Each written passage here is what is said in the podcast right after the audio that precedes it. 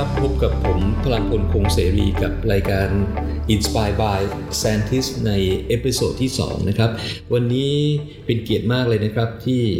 มีแขกรับเชิญคือ ดร.นำชัยชีววิวรรธน์ผู้อำนวยการฝ่าย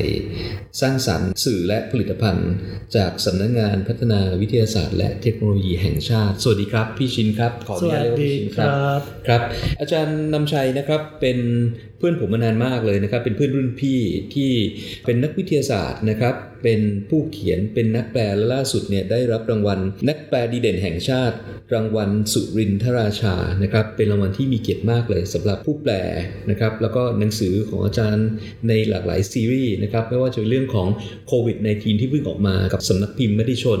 หรือว่าซีรีส์ที่มีคนอ่านเยอะแล้วก็พูดถึงมากเลยนะครับคือในซีรีส์ของ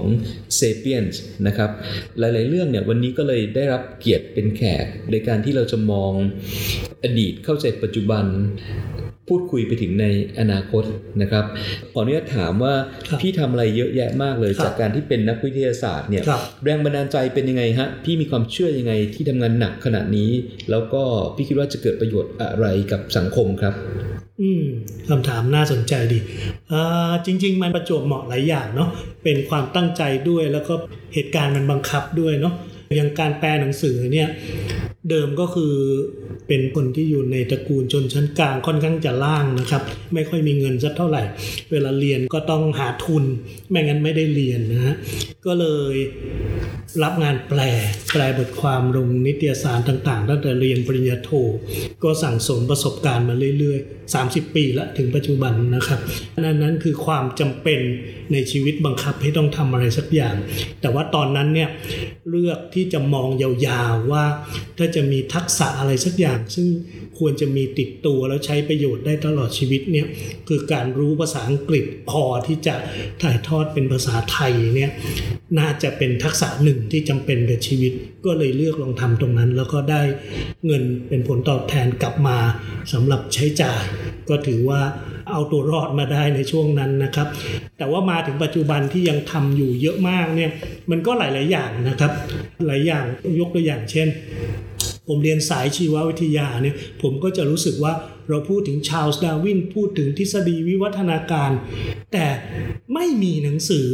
กำเนิดสปีชีภาษาไทยเลย มันเป็นไปได้ไงหนังสือ ซึ่งอายุ 150 ปีแล้วเนี่ยแต่ไม่มีคนไทยแม้แต่คนเดียวแปลสักที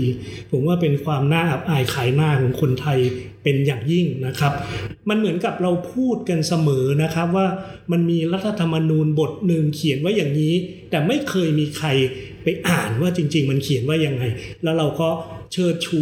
พูดถึงมันอยู่ตลอดเวลา ผมผมอยากจะรู้ว่ามันเขียนว่าอะไรไว้ในรัฐธรรมนูญบทนั้น ซึ่งในที่นี้ก็คือหนังสือกำเนิดสปีชีส์แล้วความรู้สึกเดียวกันมันก็พาไปถึงเล่มอื่นๆด้วย อย่างเช่น เล่มคอสมอสของคาร์ลเซแกนซึ่งได้ชื่อว่าเป็นนักสื่อสารวิทยาศาสตร์ที่ที่เก่งที่สุดร่วมสมัยนะครับ แต่เสียชีวิตไปแล้ว เขียนดีมากเขียนแล้วเราจะรู้สึกว่าเฮ้ย นักวิทยาศาสตร์อะไรกันทำไมรู้เรื่องประวัติศาสตร์รู้เรื่องสังคม รู้เรื่องการเมืองรู้เรื่องอะไรเยอะแยะไปหมดแล้วเขียนบรรยายออกมาน่าอ่านอ่านแล้วซาบซึ้งมากนะครับ มีบางท่อนแปลไปบอกตรงๆ คือแปลไปขนลุกไปคือ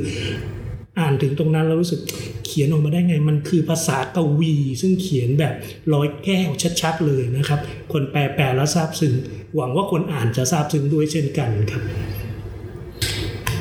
ในหลาย ๆ เล่มที่พี่ได้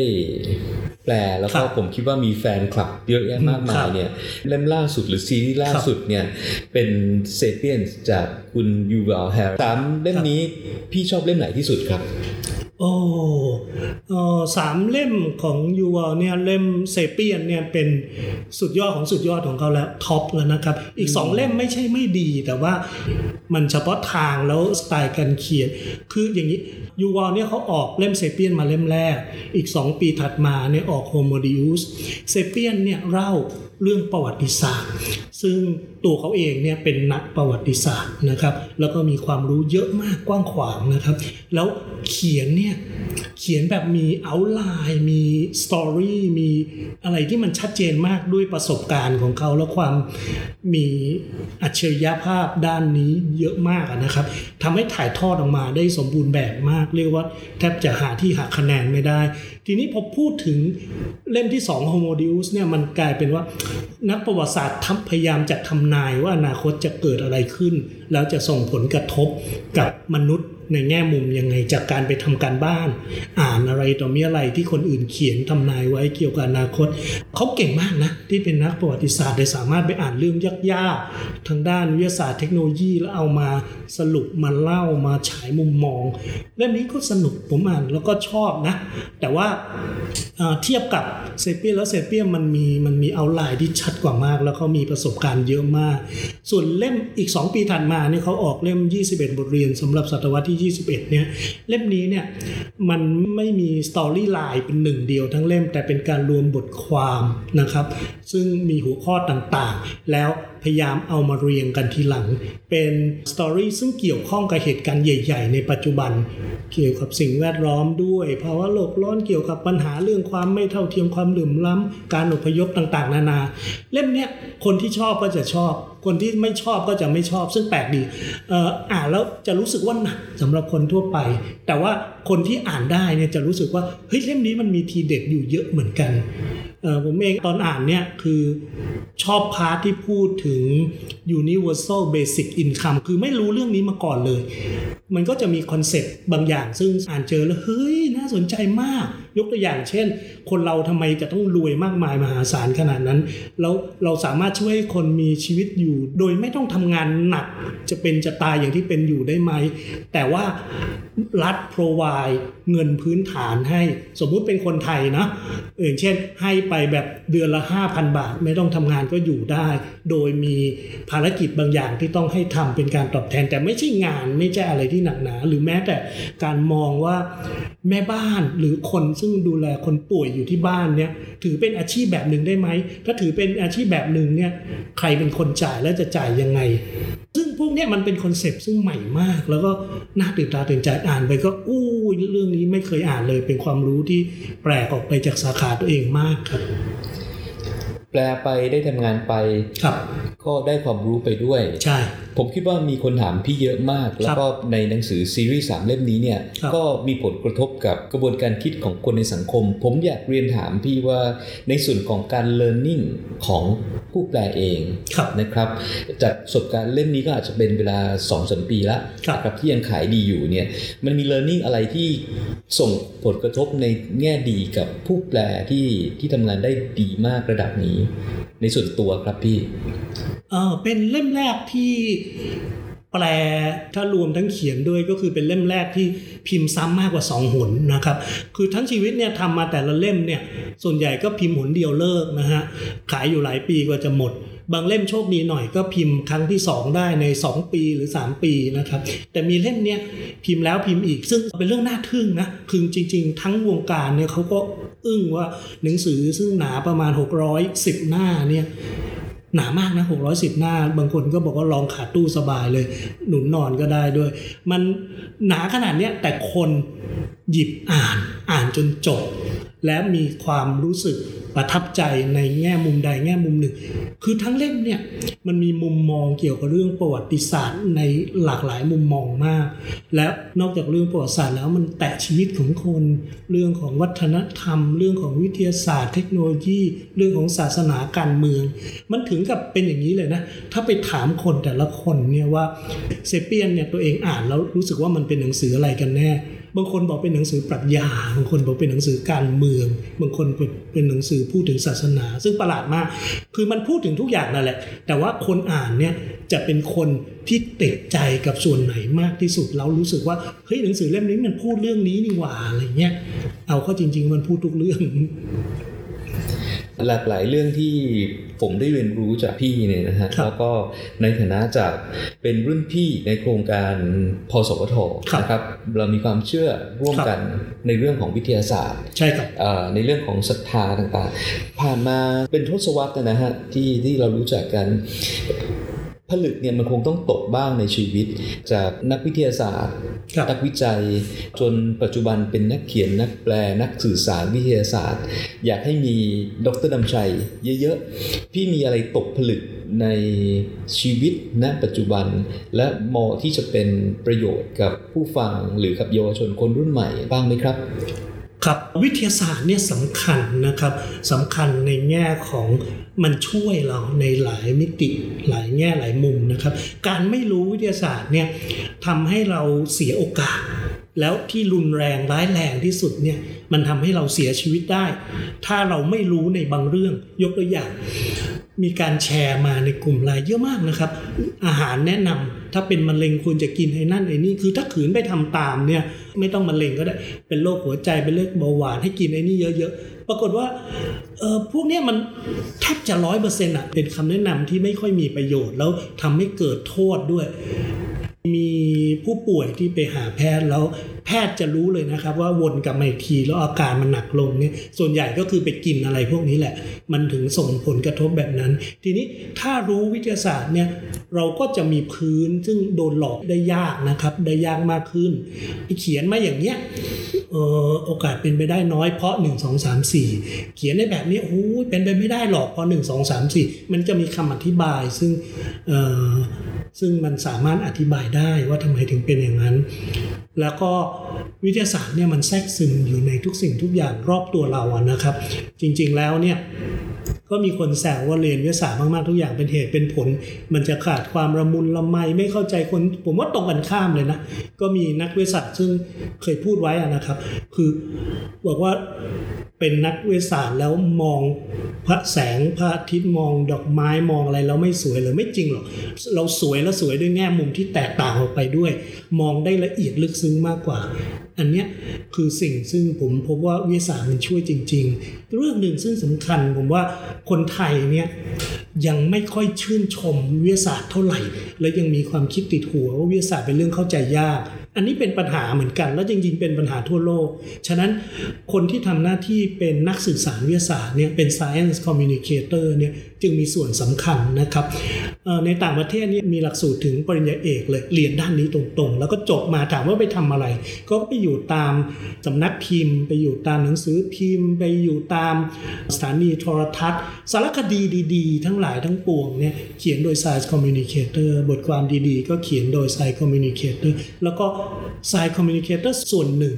ก็ผันตัวมาจากนักวิทยาศาสตร์ ซึ่งอาจจะ ทำวิจัยถึงจุดหนึ่งแล้ว รู้สึกว่าการทำงานวิจัยของตนถ้าทำต่อไปเนี่ยมันอาจจะส่ง Impact ได้ไม่มากจากแปลงกายมาเป็นนักสื่อสารวิทยาศาสตร์ เพราะว่าจริง ๆ แล้วคนที่ทำวิจัย ทั่วโลกก็มีเยอะอยู่พอสมควรนะครับ ในประเทศเราในรอบ 10 ปีเนี่ยก็เพิ่มขึ้นแบบแทบจะก้าวกระโดดแล้ว โดยส่วนตัวเนี่ยผมมองว่าเราเกือบจะถึง critical mass แล้วสำหรับจำนวนนักวิทยาศาสตร์ ในจำนวนที่เป็นพื้นฐานที่จำเป็นสำหรับประเทศ แต่คอขวดของการที่ยังไม่เห็น Impact ชัดเจนเนี่ยมันไม่ได้เรื่องของจำนวนอีกต่อไปแล้ว มันเป็นเรื่องของการบริหารจัดการทุนวิจัย การบริหารจัดการกระบวนการวิจัยรวมไปถึงทุนสนับสนุนจากรัฐและเอกชน ซึ่งยังมีไม่มากพอ ผมว่าเป็นปัญหาคอขวดอื่นละ มันไม่ใช่ปัญหาเรื่อง critical mass จำนวนมวลวิกฤตของจำนวนนักวิทยาศาสตร์อีกต่อไปละ ฉะนั้นนักวิทยาศาสตร์รุ่นเนี้ย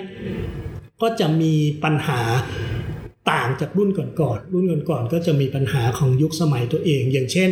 หาทุนในประเทศไทยไม่มีย้อนไป 30 ปี สมัยผมยังเป็นนักศึกษา อาจารย์ได้ทุนจากต่างประเทศเกือบทั้งนั้น กว่าจะมีการตั้งหน่วยงาน granting agency หน่วยงานให้ทุนเนี่ย มันก็หลังจากนั้นมา ฉะนั้นอาจารย์รุ่นเก่าต้องขอทุนจากต่างประเทศทั้งนั้น หรือไม่ก็แปลงเงินวิจัยเงินสนับสนุนเล็ก ๆ น้อยๆซึ่งมหาวิทยาลัยมีให้ แต่ปัจจุบันเนี่ย granting เรามีสถาบันวิจัย ซึ่งสถาบันที่ให้ทุนวิจัยขนาดใหญ่ ให้ทีเป็น 10 ล้านสำหรับ 4 ปี 5 ปีก็มีแล้วเป็นหลัก 10 ล้าน ฉะนั้นการหาทุนไม่ใช่เรื่องไม่ใช่เรื่องที่เป็นคอขวดใหญ่ต่อไปแล้ว แต่เป็นเรื่องของการแท็กทีมแก้ไขอยู่ในกลุ่ม ซึ่งทำงานมีประสิทธิภาพทำโจทย์ใหญ่ ฉะนั้นคนที่จบมาใหม่ก็จะมีปัญหาอีกรูปแบบหนึ่ง ถ้าคุณฉลาดมากมีโจทย์ปัญหาเล็ก ๆ ที่คุณเก่งมากเก่งระดับโลก คุณก็จะดิ้นรนทรมานมากในระบบ ให้ทุนของเมืองไทย เพราะเขาไม่ให้ทุนคุณไปคนเดียวเพื่อทำโปรเจกต์เล็ก ๆ ของคุณ แต่เขาจะให้เป็นทุนใหญ่ ให้กับกลุ่มใหญ่ อันนั้นก็เป็นปัญหา ซึ่งวงนี้ผมก็ห่างออกมาเยอะแล้วแต่ผมมองในมุมว่า น่าดีใจว่ามีหนังสือวิทยาศาสตร์ที่เป็น popular science book นะครับ เป็นหนังสือที่คนอ่านกันได้ทั่วไป เขียนเพื่อให้คนทั่วไปอ่านเพิ่มมากขึ้นนะครับ แล้วสำนักพิมพ์ก็เริ่มมองเห็นว่าหนังสือพวกนี้มันพอจะขายได้อยู่ ก็สนับสนุนพิมพ์กันออกมา หวังว่าแนวโน้มแบบนี้จะดีขึ้นเรื่อยๆครับ ขอบคุณครับ ผมคิดว่าจากประสบการณ์ 30 ปีเนี่ยจะมองให้เห็นว่ามันเปลี่ยนไปมากมายนะครับ ตั้งแต่การรูปแบบของการให้ทุน การเรียนรู้ หรือแม้กระทั่งหนังสือที่มีทางเลือกมากมาย หรือว่าช่องทางการสื่อสารวิทยาศาสตร์ที่เข้าถึงคนได้มากขึ้นครับแต่ยังไงก็ตามการไม่รู้วิทยาศาสตร์ก็ยังทำให้คนส่วนใหญ่ของประเทศไทย ยังเสียโอกาสอยู่ดี ผมยังให้กำลังใจสำหรับนักสื่อสารวิทยาศาสตร์ แล้วก็นักวิทยาศาสตร์ทุกท่านที่พยายามจะสร้าง collaboration แล้วก็การบริหารจัดการก็หวังว่าจะมีประสิทธิภาพมากขึ้น แล้วก็ผมยังเชื่อว่าวิทยาศาสตร์ก็จะมีการนำไปใช้ผ่านกระบวนการบริหารจัดการที่มีประสิทธิภาพ ตามที่เหมาะสมกับช่วงระยะเวลาที่ผ่านไปของประเทศไทย ถ้าเกิดย้อนกลับไปแล้วพูดถึงตัวเลขประมาณ 20-30 ปี 2-3 ทศวรรษเนี่ยที่มีการเปลี่ยนแปลงไปมากมายนะฮะครับโดยเฉพาะอย่างยิ่งในช่วง 3-5 ปี รวมถึงวิกฤตโรคระบาดของซาโควีไวรัสนะครับนะฮะของโควิด -19 เนี่ยถ้าเกิดย้อนกลับไปสมมุติว่าดรนำชัยเนี่ยกลับไปเป็นวัยรุ่นอีกครั้งหนึ่งนะฮะกับสถานการณ์แบบนี้พี่คิดว่าจะมีข้อแนะนำกับตัวเองอย่างไรหมายถึงว่าย้อนเวลากลับไป 30 ปีแล้วไปบอกครับเอ่อนำชัยเมื่อ 30 ปีก่อนครับว่าเฮ้ยมาจากอนาคตแล้วครับเราจะ ไปบอกเขายังไงครับ อาจจะคำถามยากนิดนึงครับ ไม่มีคนเคยถาม ก็จริง ๆ จริง ๆ ก็ไม่มีอะไรที่ต้องไปบอกนะครับ คือคนเราเนี่ยมันต้องเซอร์ไ e แล้วมันก็ตัดสินใจด้วยปัจจัยรอบตัวขณะนั้นนะครับ ฉะนั้นแต่ละคนก็เลือกเส้นทางตัวเอง ผมเองก็ได้ลองหลายอย่างเหมือนกัน แล้วแต่ละอย่างเนี่ยมันก็มีจังหวะชีวิต ซึ่งถ้าตอนนั้น อันนั้นมัน work ดี มันก็ไม่เกิดไอ้ขั้นต่อมา ยกตัวอย่างผมผมเคยเขียนเล่าใน Facebook ของผมว่า ผมเคยไปสมัครเป็นไกด์ด้วย คือเรียนจบแล้วเนี่ยไม่มีวี่แววจะได้ไปต่างประเทศ แล้วจะได้ทำงานในประเทศไทยเพื่อใช้ทุนที่ไหนก็ยังไม่รู้ บ้านก็อย่างที่ว่าไม่ได้ร่ำรวย ต้องหาเงินใช้เองด้วย ก็มอง ว่า job หนึ่งที่จะทำได้คือไปเป็นไกด์ซึ่ง concept มันก็คล้ายๆ กับแปลหนังสือในมุมหนึ่งว่า ถ้าเป็นไกด์ก็ต้องมีภาษาที่ดีอะแล้วผมก็เชื่อว่าผมเล่าเรื่องได้ ผมทำกิจกรรมมาเยอะสื่อสารกับคนนะครับ เคยเป็นถึงขนาด ประธานเชียร์ของคณะที่มีคน 300 กว่าคนเนี่ยผมว่าผมคุยรู้เรื่อง ฉะนั้นผมคุยกับใครไม่รู้เรื่องเนี่ยผมก็มักจะคิดเข้าข้างตัวเองว่าปัญหาไม่ได้อยู่ที่ฝั่งผมนะครับ ก็นั่นแหละนั่นแหละครับ ก็มันเป็นอย่างนั้นคือไปสมัครเป็นไกด์แล้วมันดันไม่ได้ ตอนนั้นมันก็มีจังหวะของมันเนาะ พอไม่ได้ปุ๊บก็เลือกที่จะมาแปลหนังสือ ฉะนั้นมันก็ชีวิตเราเลือกของเรา มันก็ไปซ้ายไปขวาแล้วแต่ปัจจัย แต่เราทำให้ดีที่สุดนะครับ อันหนึ่งที่ผมบอกกับน้องๆเรื่อยๆ บอกกับคนที่รู้จักเรื่อยๆนะครับว่าสิ่งที่คุณเห็นผมทำวันนี้ มันเป็นแค่ไม่ถึง 1 ใน 10 ของสิ่งที่ผมพยายามทำนั่นแปลว่าอีก 90%เนี่ยมันล้มเหลวไปเรียบร้อยแล้ว โดยคุณอาจจะไม่เคยรู้ยกตัวอย่างเช่น หนังสือกำเนิดสปีชีเนี่ยผมเคยเขียนบล็อกนะครับ เขียนอยู่ที่วิชาการ .com แล้วก็คน follow เยอะอยู่พอสมควร สมัยนั้นก็ดีใจนะเวลาเขียนไปแล้วมาดูมีคนมาอ่านเราต้องเป็นหลายร้อยเป็นพันคนในทุกวันทุกวัน ผมก็เสนอก็โยนลงไป ในวิชาการ .com เนี่ยคนที่มาอยู่กองอยู่เยอะเนี่ยก็คือนักเรียนนักศึกษาแล้วครูครูก็เยอะมาก ผมก็เสนอว่า หนังสือเนี่ยมันหนาก็จริงมันยากก็จริง แต่ว่าถ้าเราซอยแบ่งไปคนละหนึ่งย่อหน้าเนี่ยเราใช้เวลาแปลแค่คนเดียวหนึ่งย่อหน้าเนี่ยช่วยๆกันแปลทำเป็นงานอาสา ไม่เกินปีหนึ่งก็จบนะครับนะแต่ปรากฏว่าไม่มีเสียงตอบสนองเลย ไม่มีแม้แต่ย่อหน้าเดียวนะครับ ซึ่งตอนนั้นผมก็หดหู่เหมือนกันรู้สึกว่า แต่ก็นั่นแหละครับหดหู่แล้วมันถ้าจบมันสิ้นหวังไม่ทำอะไรต่อ มันก็มันก็จบนะฮะผมก็เปลี่ยนยุทธวิธี ผมก็หาเพื่อนอาจารย์เพื่อนๆ หรือใครที่มีความประสงค์อยากจะแปลเล่มนี้ มีอุดมการณ์ตรงกัน สุดท้ายก็ได้น้องๆ พี่ๆ มาอีก 6 คน กลายเป็น 7 คนนะครับเจ็ดเสียงสมุนไพรก็แปลหนังสือจนเสร็จสิ้นจนได้นะครับ ฉะนั้น นั่นแหละครับ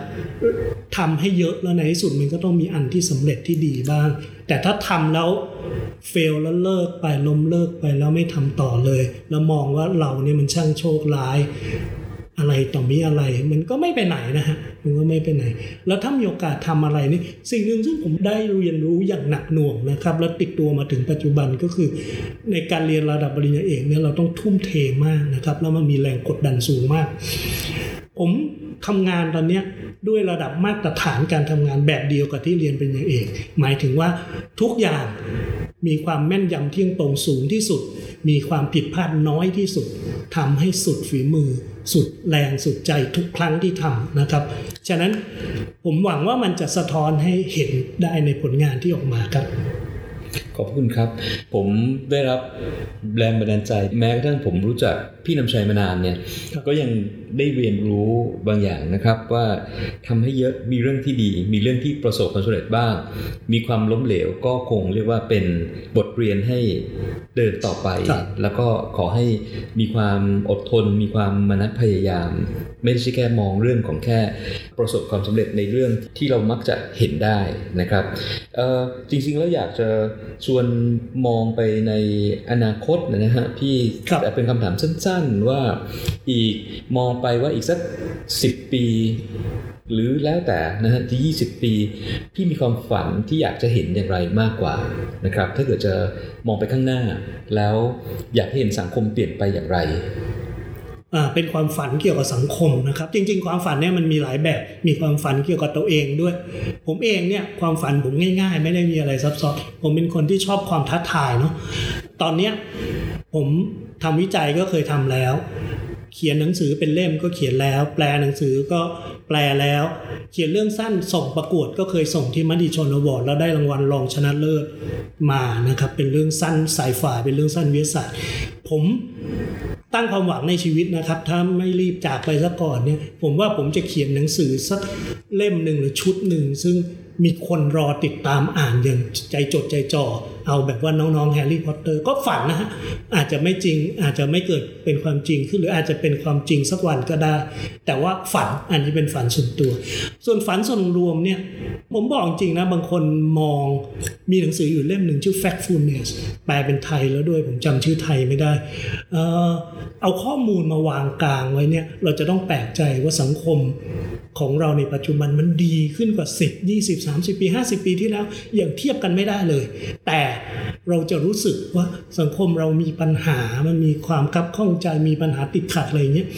ผมว่าจริง ๆ ถ้าเรามองด้วยใจเป็นกลางเอาสถิติมาวางกองสังคมไทยดีขึ้นกว่าเมื่อ 50 ปี 30 ปี 20 ปี 10 ปี 5 ปีที่แล้วนะครับ เรามีส่วนที่ดีขึ้นเยอะมากนะครับ ถามว่าเรามีส่วนที่แย่เหมือนเดิมแย่ลงไหมมีฮะมีมีอันที่เป็นคอขวดอยู่ ถามผมว่ามองไปว่ายังไง ผมว่าทุกอย่างเนี่ย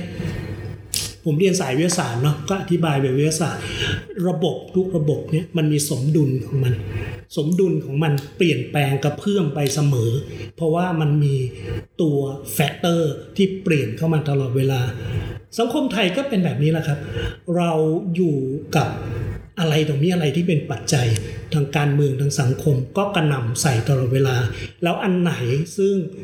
เป็นปัญหาหมักหมมแล้วไม่แก้ไขเนี่ยมันก็จะเป็น the weakest link นะครับเป็นจุดอ่อน ซึ่งในที่สุด มันก็จะต้องถูกแก้ไขไป ไม่ว่าจะโดยราบรื่น สงบเสงี่ยมเจียมตัว หรือโดยการเปลี่ยนแปลงแบบแปรผักรุนแรง ซึ่งเราไม่รู้คาดไม่ได้ ก็หวังว่ามันจะเปลี่ยนแปลงแบบสมูทนะครับ แต่ว่าโดยประสบการณ์จากการอ่านหนังสือประวัติศาสตร์ ในระบบซึ่งสมดุลมันไม่ดีมันมีสารที่เป็นของเสียอยู่เยอะเนี่ยการเปลี่ยนแปลงมันรุนแรงครับ ก็หวังว่าจะไม่เกิดในบ้านเราครับ ครับผมได้เรียนรู้อะไรหลายประการเลย จริงๆแล้วก่อนที่จะปิดรายการวันนี้นะครับ อยากชวนพี่นำชัยเล่าเรื่องผลงานเล่มใหม่ล่าสุดนะครับ เป็นโควิด -19 โรคระบาดแห่งศตวรรษที่เข้าใจว่าทางท่านผู้เขียนคือดรนำชัยชีววิวัฒน์เนี่ยเขียนใช้เวลาเพียงแค่ ห้าอาทิตย์ครับจนออกมาสู่เป็นเล่มแล้วก็เล่าประสบการณ์ตรงนี้แล้วก็เล่าเรื่องหนังสือตรงนี้ให้พวกเราฟังสักนิดนึงครับพี่ครับครับ เล่มนี้เนี่ยเป็นหนังสือซึ่งมีความหนาพอสมควรทีเดียวนะครับเราเราสามร้อยหน้าแล้วก็เขียนแบบไฟแลบจริงๆนะฮะทำทั้งวันทั้งคืนเท่าที่มีจังหวะเวลา เพราะว่าก็ไม่ได้หนีไปไหนยังมีงานประจำที่ทำอยู่ แต่ว่าไม่ใช่เขียนใหม่ทั้งหมด นะครับ part แรกเนี่ยที่พูดถึงการกำเนิดของโรคอุบัติใหม่เนี่ยแล้วก็โรคติดต่อทั้งหลายทั้งปวงมันมีประวัติศาสตร์ของมันอยู่ part เนี่ยผมเคยตีพิมพ์ไปแล้วก่อนหน้านี้นะครับกับสำนักพิมพ์ฐานบุ๊กนะครับก็เป็น part ซึ่งเอากลับมาอัปเดตข้อมูลให้ทันสมัยมากยิ่งขึ้น กินเนื้อที่ประมาณ 1 ใน 4 นะครับเราเราหนึ่งใน 5 หรือ 1 ใน 4 ของเล่ม ส่วนที่เหลือเนี่ย มันมาจากการติดตามข้อมูล มีการทำคอลเลกชันตัวข้อมูลอยู่แล้วว่ามันมีความก้าวหน้าขึ้นหน้ายังไง ที่เหลือเนี่ยเป็นเรื่องของความ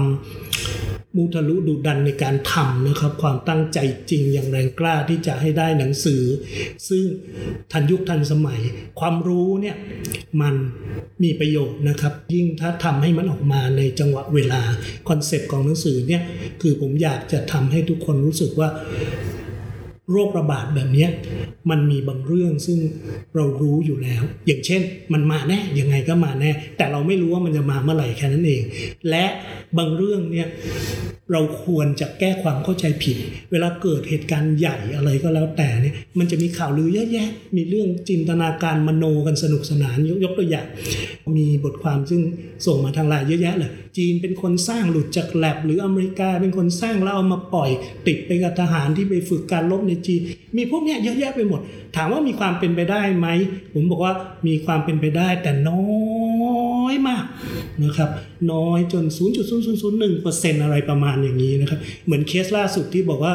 จีนไปเจอไวรัสติดมากับแซลมอน ผมบอกว่าโอกาสเป็นไปแทบไม่ได้เลย คือคือแซลมอนเนี่ยฟรีซไปจากยุโรปแล้วไปถึงจีนแล้วไวรัสจะยังมีชีวิตอยู่ไปติดโลกเนี่ยเป็นเรื่องที่แทบเป็นไปไม่ได้เลย มันน่าจะติดจากคนงานหรือในกระบวนการจัดการหลังจากที่เอาตัวแซลมอนออกมาแล้วจากช่องแช่แข็งมากกว่านะครับ ซึ่งเหตุผลมันก็น่าจะเป็นอย่างนั้นนะครับ ล่าสุดดูจากข่าวก็เป็นอย่างนั้นนะครับ แล้วก็อีก part ที่สำคัญก็คือ part ของเรื่องการดูแลตัวเองทำยังไงให้มีประสิทธิภาพสูงสุด จะมี concept อยู่สองสามข้อเท่านั้นแหละครับ ข้อที่ 1 มือคุณเองเนี่ยทำให้คุณป่วย เป็นสาเหตุสำคัญที่สุดที่ทำให้คนป่วย ถ้าคุณไม่ได้อยู่ในโรงพยาบาล ไม่ใช่เป็นหมอพยาบาลบุคลากรการแพทย์เนี่ยคุณมีโอกาสที่จะโดนคนจามใส่หน้าแล้วป่วยเนี่ยน้อยมาก แต่มือคุณเนี่ยหนึ่งชั่วโมงเนี่ยมีงานวิจัยพราะว่าเราเอามือไปลูบใบหน้าเราเนี่ยประมาณเกือบเกือบยีครั้งนะครับประมาณ 16 ครั้งสามสามนาทีเนี่ยไม่ไม่เชื่อคุณตั้งกล้องแล้วดูตัวเองก็ได้สามนาทีคุณจะเอามือไปเปื้อนเตี้ยนแถวหน้านะครับแล้วโควิดมันเข้าทางไหนไอเชื้อซาโควี2ซึ่งก่อโรคโควิดเนี่ยมันเข้าทางไหนบ้างมันเข้าทางตาทางจมูกทางปากนะครับเป็นหลักจมูกเนี่ยเป็นหลักใหญ่สุด ฉะนั้น ข้อที่ 2 การใส่หน้ากากต้องคลุมจมูก เพราะเป็นประตูสำคัญที่เข้าสู่ร่างกาย การใส่หน้ากากโดยคลุมไว้แต่ปากเนี่ยประโยชน์น้อยนะครับ มีประโยชน์แต่ประโยชน์น้อยนะครับ แล้วก็นั่นแหละครับ การอยู่ห่าง social distancing มีประโยชน์นะครับทำก็ดีนะครับ ทีนี้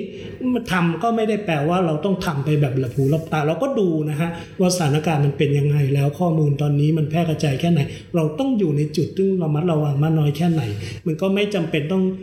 เครียด จนจะป่วยทั้งๆทที่ไม่ติดโรคเนี่ยนะครับอย่างนั้นก็ไม่ไม่จำเป็น แล้วพาสุดท้ายก็เป็นเกี่ยวกับซอสแหล่งที่มาของข้อมูล ซึ่งผมก็ให้ที่มาของข้อมูลซึ่งน่าจะเชื่อถือได้นะครับ ซึ่งถ้าท่านสนใจก็สามารถเข้าไปดูตามลิงก์ต่างๆ ที่ให้ไว้ได้ ผมว่าทั้งหลายทั้งปวงเนี่ยจะทำให้เกิดการเรียนรู้ทำให้ช่วยป้องกันตัวเองได้ แล้วทำให้เกิดการตระหนักว่า วิทยาศาสตร์เนี่ยมันมีประโยชน์กับสังคมครับ ขอบคุณครับ คุยกันยาวพอสมควรนะครับ พี่นำชัยก็ยัง เน้นย้ำให้เห็นว่าการไม่รู้วิทยาศาสตร์ทำให้เสียโอกาส ดังนั้นหนังสือเรื่องโควิด -19 โรคระบาดแห่งศตวรรษที่หาซื้อได้ทั่วไปทางออนไลน์ และตามร้านหนังสือเนี่ยได้แสดงให้เห็นว่าเมื่อเรามีความรู้คุณภาพชีวิตนะครับ ก็จะดีขึ้นป้องกันตัวเองได้จากโรคระบาดไม่ว่าจะเป็นมือเราทำให้ป่วยการใส่แมสต่างๆนะครับ เรื่องราวต่างๆ เหล่านี้เนี่ยเป็นเพราะว่าวิทยาศาสตร์เนี่ยเป็นพื้นฐานทำให้คุณภาพชีวิตของพวกเราดีขึ้น แล้วก็มีการปฏิบัติตัวได้อย่างถูกต้องไกลจากโรคนะครับ ผมเชื่อว่าทุกอย่างจากประสบการณ์จากความทุ่มเทของนักวิทยาศาสตร์ในพอดแคสต์ของผมวันนี้เนี่ยเป็นผลงานคุณภาพจากบุคคลตัวอย่าง ที่ผมเชื่อว่าอีกหลายสิบปี จะเป็นแรงบันดาลใจให้กับประชาคม โดยเฉพาะอย่างยิ่งกับเยาวชนที่ในวันหนึ่งจะสร้างสังคมคุณภาพ แล้ววันนี้ผมต้องขอบพระคุณ พี่นำชัยมาก ๆ ที่กรุณาเป็นแขกใน episode ของผม ผมขอจบท้ายว่าพี่เป็นนักวิทยาศาสตร์ คุณภาพของประชาแล้วก็ได้สร้างคุณค่าให้กับสังคมแห่งนี้ขอบพระคุณมาก ขอบคุณครับ สวัสดีครับ ยินดีครับ